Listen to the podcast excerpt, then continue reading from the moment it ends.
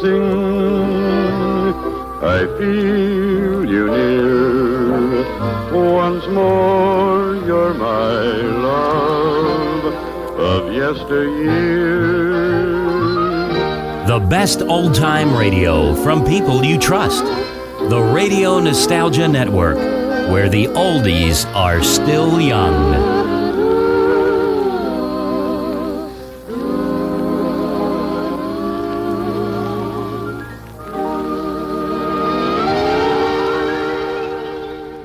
Stand by for an hour of fun and merriment as Bristol Myers present The Alan Young Show, followed by the new Gracie Fields Show with Fred Brady.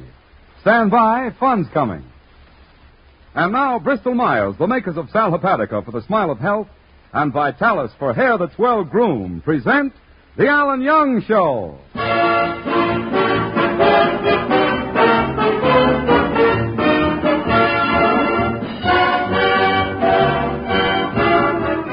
And gentlemen, this is Ken Delmar speaking on behalf of those two old friends, Sal Hepatica and Vitalis, and welcoming you to the Alan Young Show, featuring our singing star Diane Courtney, the music of Peter Van Steeden, Lulu McConnell, and starring Alan Young.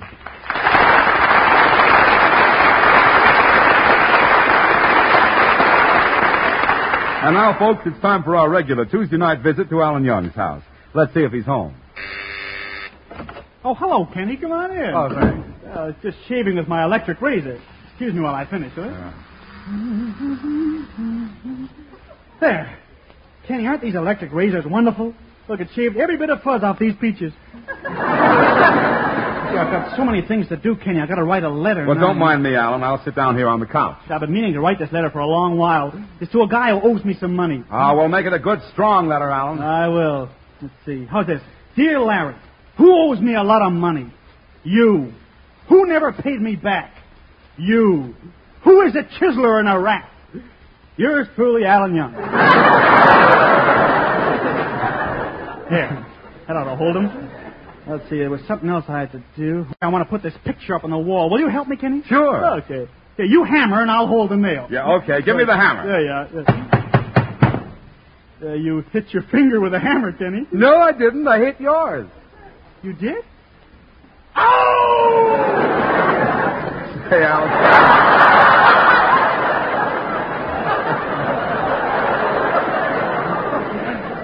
I, uh, I meant to tell you that I dropped by here last night and you weren't home. Where did you go? Last night, oh, I was dabbling in culture, really. You know, the opera opened, so I went to New York to see a performance of Carmen at the Metropolitan Opera House. Got all dressed up, too. Wore my top hat, white tie, but I felt chilly. Why? My bathrobe kept flying open.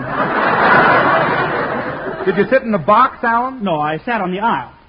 For 50 cents more, I could have sat on a seat. I was way up on the balcony. I sat behind a guy who was six foot three tall. Oh, then you couldn't see anything. Oh, yes, I could. I was lucky. The guy had a hole in his head. really a very swank, uh, who can that be? Hello, Alan. Oh, Diane Courtney. Come on in, Diane. Diane, uh, you're a singer. You'll be interested in this.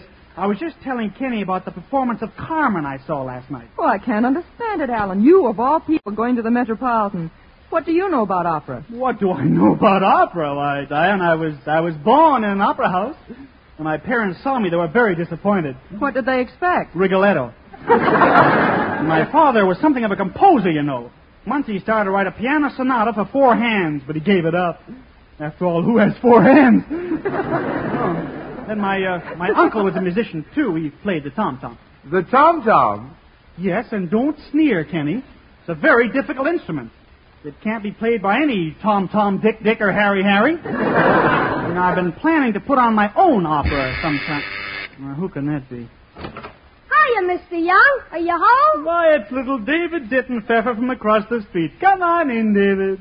Hiya, Davy. Hello, David. How do you do, Mr. Delmar and Miss Courtney? I am truly overjoyed to see you. Oh, David, you certainly have your manners with you today. What makes you act so gentlemanly? Christmas is only two weeks away. I know, no jerk.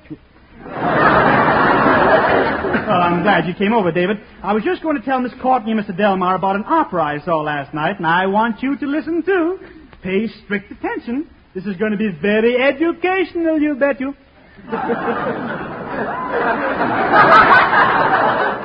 Mr. Young, did you know that my father is a mu- new mus- uh, He's a what, David boy? He's a what?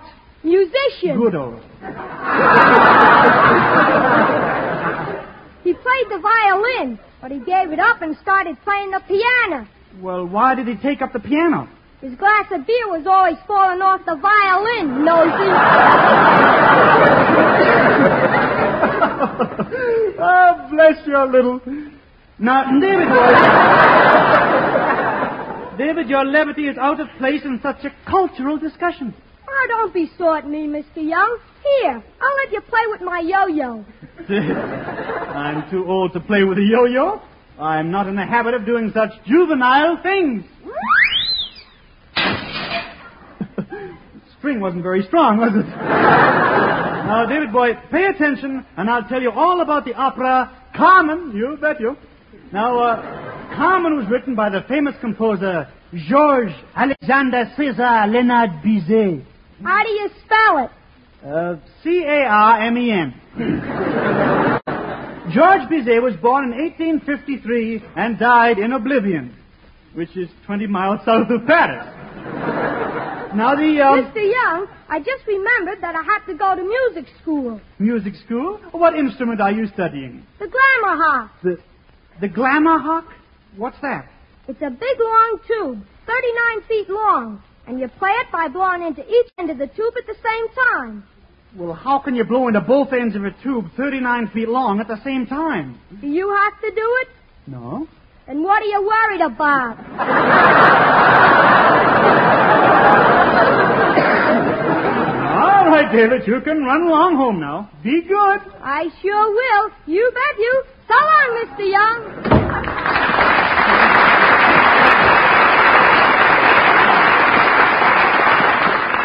You know, if that kid's head was the North Pole and his feet were the South Pole, I'd love to have my hand spend 30 seconds over Tokyo. Let's see, where was I? Oh, yeah, about the opera. You know, Alan, I've always wished that we had an opera in this town. Yeah, I've heard a lot of people say the same thing, Diane. Oh? And I've often felt that we needed one, too. So why can't we put on our own original opera? I'll write it, and Diane, you can sing the lead, and Peter Van Steeden can get an orchestra together with the local musicians. We'll rent the town hall for the performance. It's a great idea. We'll do it. It sounds great, Alan, but what'll we use for money? Money? Oh, well, we'll get it from Mrs. Lulu Vandercrust. She's the wealthiest woman in town. She's just filthy with lucre. Alan, this makes me very happy. Yeah, and it makes me happy, too. Oh, Kenny, you're always happy. No, no, I mean that I'm happy that good music will at long last come to our town. You know, I write music. Oh, really, Kenny? Yeah, I compose music in bed. What kind of music can you compose in bed? Sheet music. Sheet... oh, bless his little. I thought maybe you'd let me put a song I wrote in your opera. Now, what song? I beg your pardon? I say, what's the name of the song? Oh. is you is or is you ain't going to get Sal Hepatica? Oh, no. Because if you is, you're going to be helped. And if you ain't, you ain't. I'm serious. I know you are, Kenny. Well, the fact is, Sal Hepatica is a great help when you feel sick and headachy due to the need of a laxative, particularly when you wake up in the morning. For a glass of Sal Hepatica taken then brings quick, gentle relief, usually within an hour. And that means you don't have to risk feeling miserable all day to wait until night to take a laxative. You can always take Sal Hepatica the minute you need it. What's more, sparkling Sal Hepatica brings you this additional advantage. This famous saline helps sweeten an upset stomach by helping to reduce excess gastric acidity. So tonight or tomorrow, get a bottle of Sal Hepatica from your druggist, remembering this caution, use only as directed. Keep that bottle handy in your home or in your place of business. Then whenever you need a laxative, morning, noon, or night, see how much faster you feel better, thanks to gentle, speedy Sal Hepatica.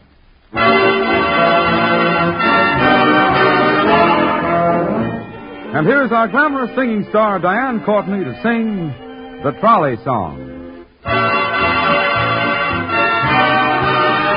With my high starched collar and my high top shoes and my hair piled high up on my head.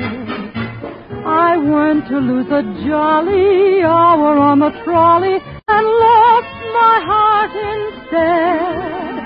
With his light brown derby and his bright green tie, he was quite the handsomest of men. I started to yell. So I counted to ten. Then I counted to ten again. Clang, clang, clang went the trolley. Ding, ding, ding went the bell. Zing, zing, zing went my heartstrings. For the moment I saw him, I fell. Chug, chug, chug went the motor. Bump, bump, bump went the brake. Thump, thump, thump went my heartstrings. When he smiled, I could feel the car shake. He tipped his hat and took a seat. He said he hoped he hadn't stepped upon my feet. He asked my name. I held my breath. I couldn't speak because he scared me half to death.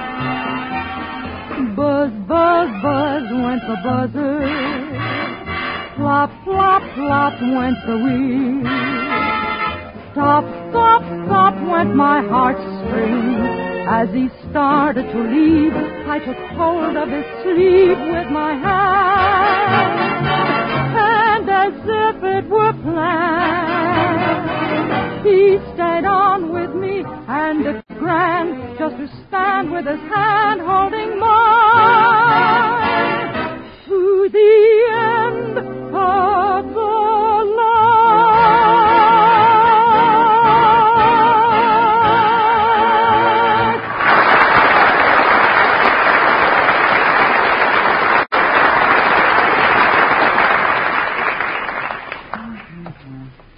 Now, here's Mrs. Vandercrust's house. Hope she'll lend me the money to put on my opera. She's so wealthy. She's the leader of the town society set. I'll be extra nice to her. I'll talk to her as if I were one of the 400 too. Ah, good day, Mrs. Vandercrust. I'm charmed to see you again. Simply charmed. And I'm charmed to see you, my dear. Come in, won't you? And please excuse the untidy state in which you find my establishment. Oh, what do you mean? The dump's a mess, Jerry. This woman is one of the 400. She must have been marked down to 398. Come right in here, honey. This is the library. Oh, were you having tea? No. I used to drink tea in England, but I can't drink it the American way. Why not? The bag gets caught in my throat. Are you dying?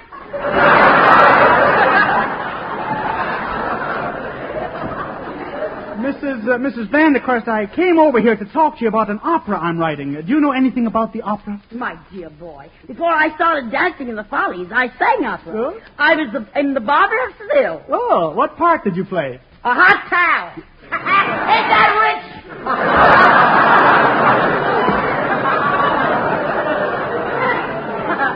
I like the Follies better. Huh? Yes, but I had to quit because my foot was always cold.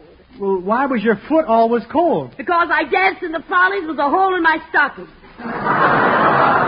I was wonderful in the Follies. Oh? On opening night, one of my admirers gave me an orchid. I still have it. Oh, by now it must be a century plant.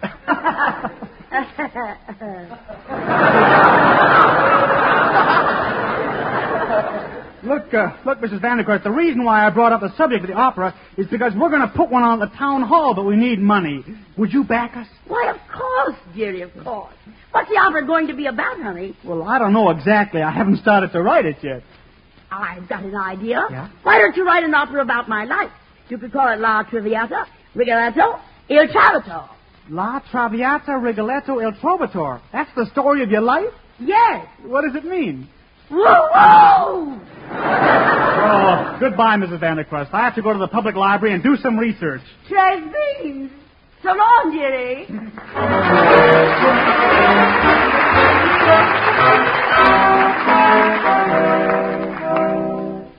Here I am in the library. Now to do some research for my opera.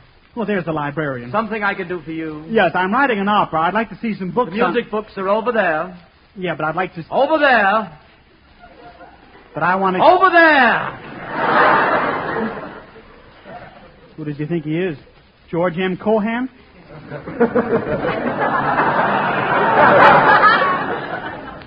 Let's see these reference books. How to write librettos, how to write allegros, how to write cantatas. Not a darn thing about music. Ah, here's a big pile of books here. Gosh, they're piled way up to the ceiling. Hmm, The book I want is right at the bottom. Oh, well, I'll just pull it out. There. I guess everybody thought the whole pile was going to fall down. Fooled you, didn't I? no! Quiet! Quiet!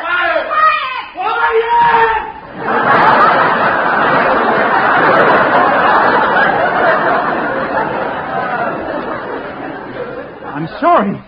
All the books were piled up to very high, and my book was in very bottom, and I pulled it out. Whole thing fell over. Plunk. Well, let's see. Uh, Oh, Mr. Young, Mr. Young. oh, it's my girlfriend Betty. Hello, Betty. Oh, Mr. Young, I hear you're writing an opera. Oh, that's so sophisticated of you. Yeah. Well, I hope the people don't expect anything too avoir de langue d'amour because they're not going to get it. Why not? I don't know what it means. Oh, you'll write a wonderful opera, Mr. Young. Oh, sure. Of course, I got music in my blood. You want me to bleed something for you? it's a wonderful opera. See, in the first act, about all the people, What key are you writing it in? all the. Hmm? What key are you writing it in? You think it's more than one? Mr. Young, I don't think I know. I don't think I know either. but I'm not worried. If I need more music, I'll have Beethoven write a few more pages. He had lunch with me yesterday. But, Mr. Young, Beethoven's been dead for a hundred years. How could he have lunch with you yesterday? He forced himself. Tell me about the story of the opera, Mr. Young. Yeah. Well, it's about a boy and a girl. They're of different sexes, of course. Oh, Mr. Young, you mean like you and me? Yeah. If you'll pardon the expression.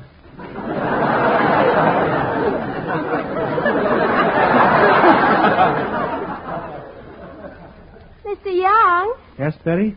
my shoulders are cold. They, they are? Yes, I'm very cold, and we're all alone back here. Yeah? Can't you think of anything to do about it? Sure. There. That'll make them send up some more steam.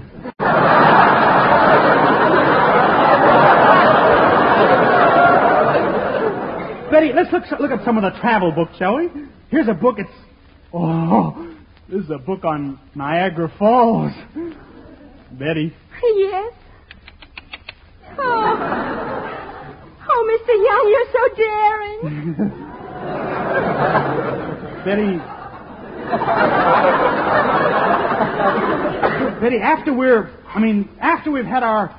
Uh, when we go on our. Mr. Young, you mean you want us to go to Niagara Falls? Yeah. I want that more than anything else in the world. Oh, Niagara Falls and our honeymoon. Oh, do you really mean it? Sure.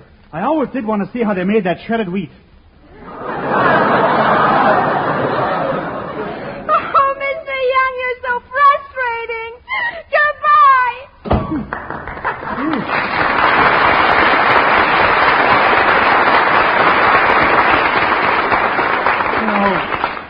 Betty's an unpredictable sort of chap. Oh, well. Gee. Look at the time. I'm going to need some help with my opera. I'll go down to the drugstore and ask Kenny if he'll help me paint some scenery.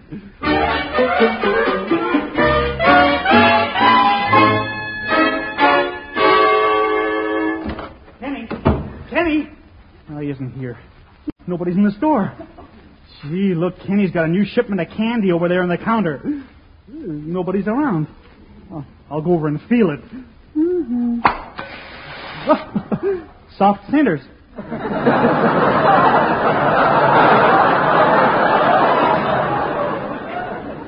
I don't know why Kenny doesn't keep. Uh, hello, Alan. Oh, hello, Kenny.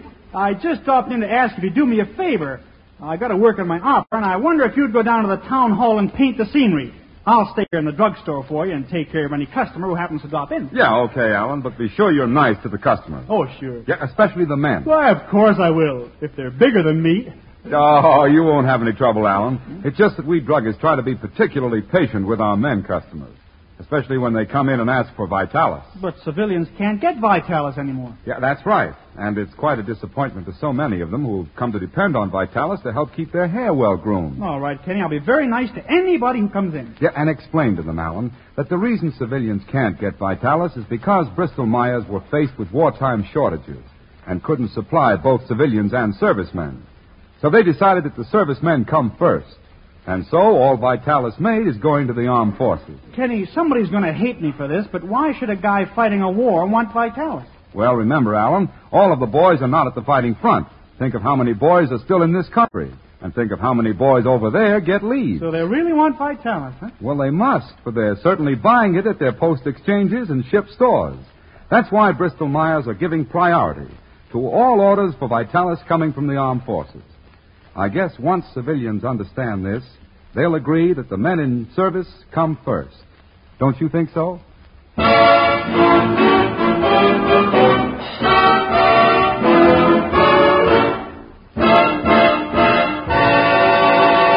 Well, kids, it's time to put on the opera. The orchestra's ready, the audience is in their seats.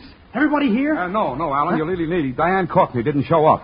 She didn't show up. Yeah, she can't sing. She's got laryngitis. What are you going to do? Do? Well, I'll, I'll, I'll have to get somebody to take her place. A, a beautiful girl with a charming figure and a gorgeous voice. Did you call me, Jerry? No, Mrs. Vandercrust, I'm trying to get somebody to sing the leading role in place of Diane. Well, what has Diana Courtney got that I haven't got? And if I had it, where would I have room to put it? Yeah. Well, Mrs. Vandercrust. Curtain's going up, Mr. Young. Well, there's no time. Mrs. Vandercrust, I gotta take a chance on you. There's my cue. I gotta get out there. Here I go on stage, kids. Wish me luck. Thank you, thank you. Good evening, ladies and gentlemen. Uh, while other masters have written operas about love and tragedy, I have chosen a somewhat different topic for our opera tonight. The subject of a physician-type doctor. Ah, but I see our, uh, our maestro, Peter Van Steeden, is ascending the podium.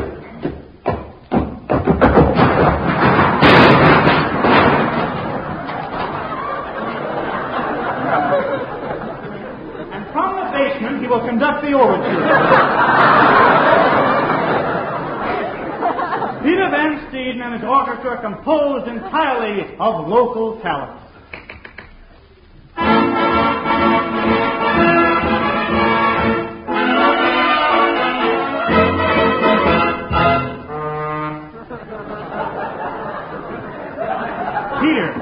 Mind playing the overture as is? I am playing it as is. Huh? Well, then play it is as.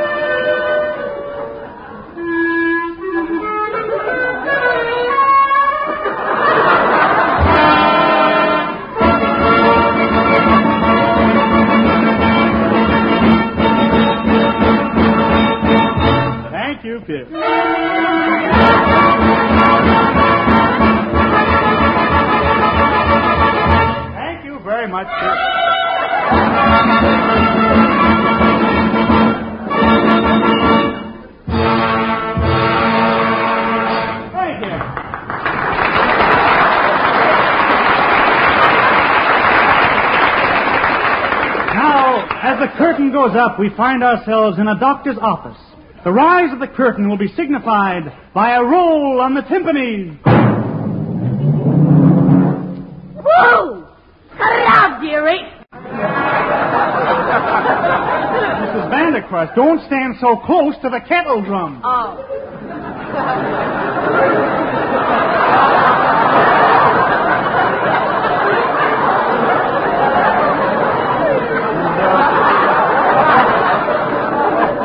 Now the, the doctor's beautiful nurse enters and sings the opening aria. Oh, calling Dr. Kildare.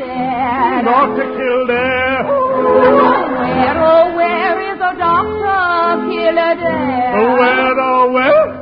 Oh, Where?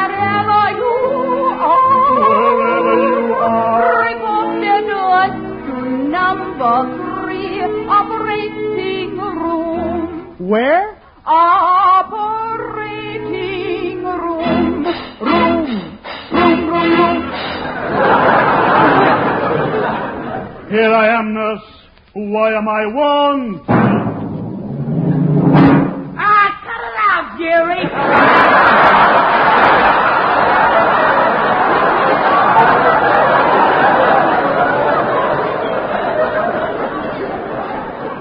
Mrs. Vandercrust, please keep well back, will you?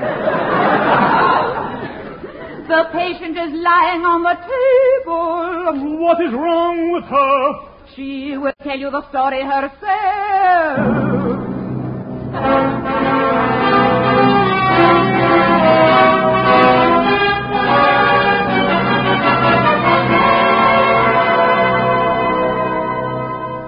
Would you mind giving me that again, Miss Deary?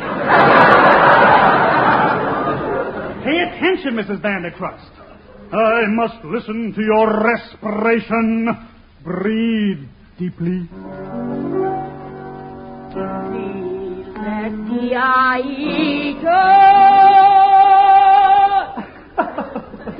the cigarette? Let me examine your eyes. What can you see? I think that I shall never see a poem lovely as a tree.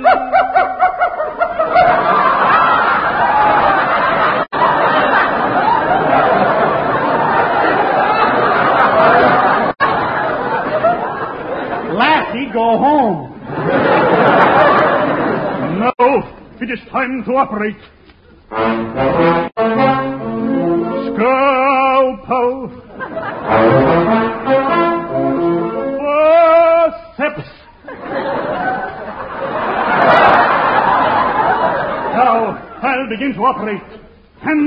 Instruments. Now to operate.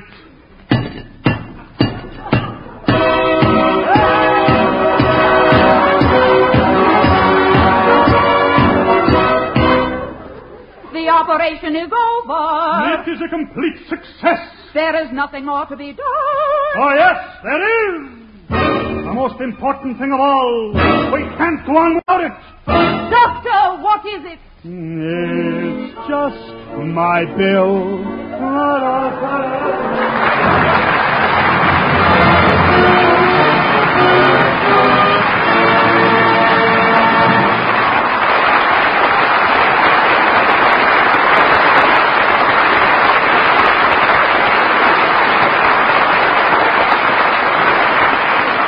Uh, just a moment, Alan. I want to read a telegram that we've just received.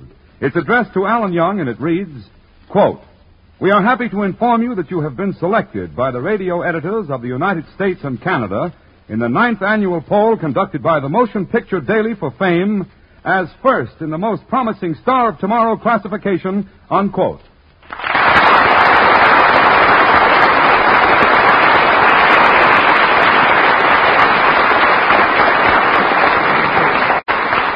Thank you, Kenny. I want to thank the radio editors of the United States and Canada and also Motion Picture Daily for their kindness. Thank you. Hi, this is Pat Matthews for Humphrey Camardella Productions with a once in a lifetime opportunity for all you Beatles fans. That Beatles collection of yours just won't be complete without the Pop Goes the Beatles limited edition collection. It's the Beatles like you've never heard them before. Not just the music, but never before released recording sessions, interviews, concerts, and a host of entertainment that's just not available anywhere else. And because of a special arrangement we've made with our sponsor for our listening audience, you're going to be able to purchase this complete 45 CD set of Pop Goes the Beatles, a regular $197, now only $179, shipping included. Or you can start your collection with Volume 1 for just $69.99. But remember, you must use the promo code POPCAST1 to get these great prices. We don't know how long this offer will continue, so don't miss out. Act today, and here's how you can do it. Call the toll free number 1 888 9 Beatle or go to BeatlesNetwork.com and order today.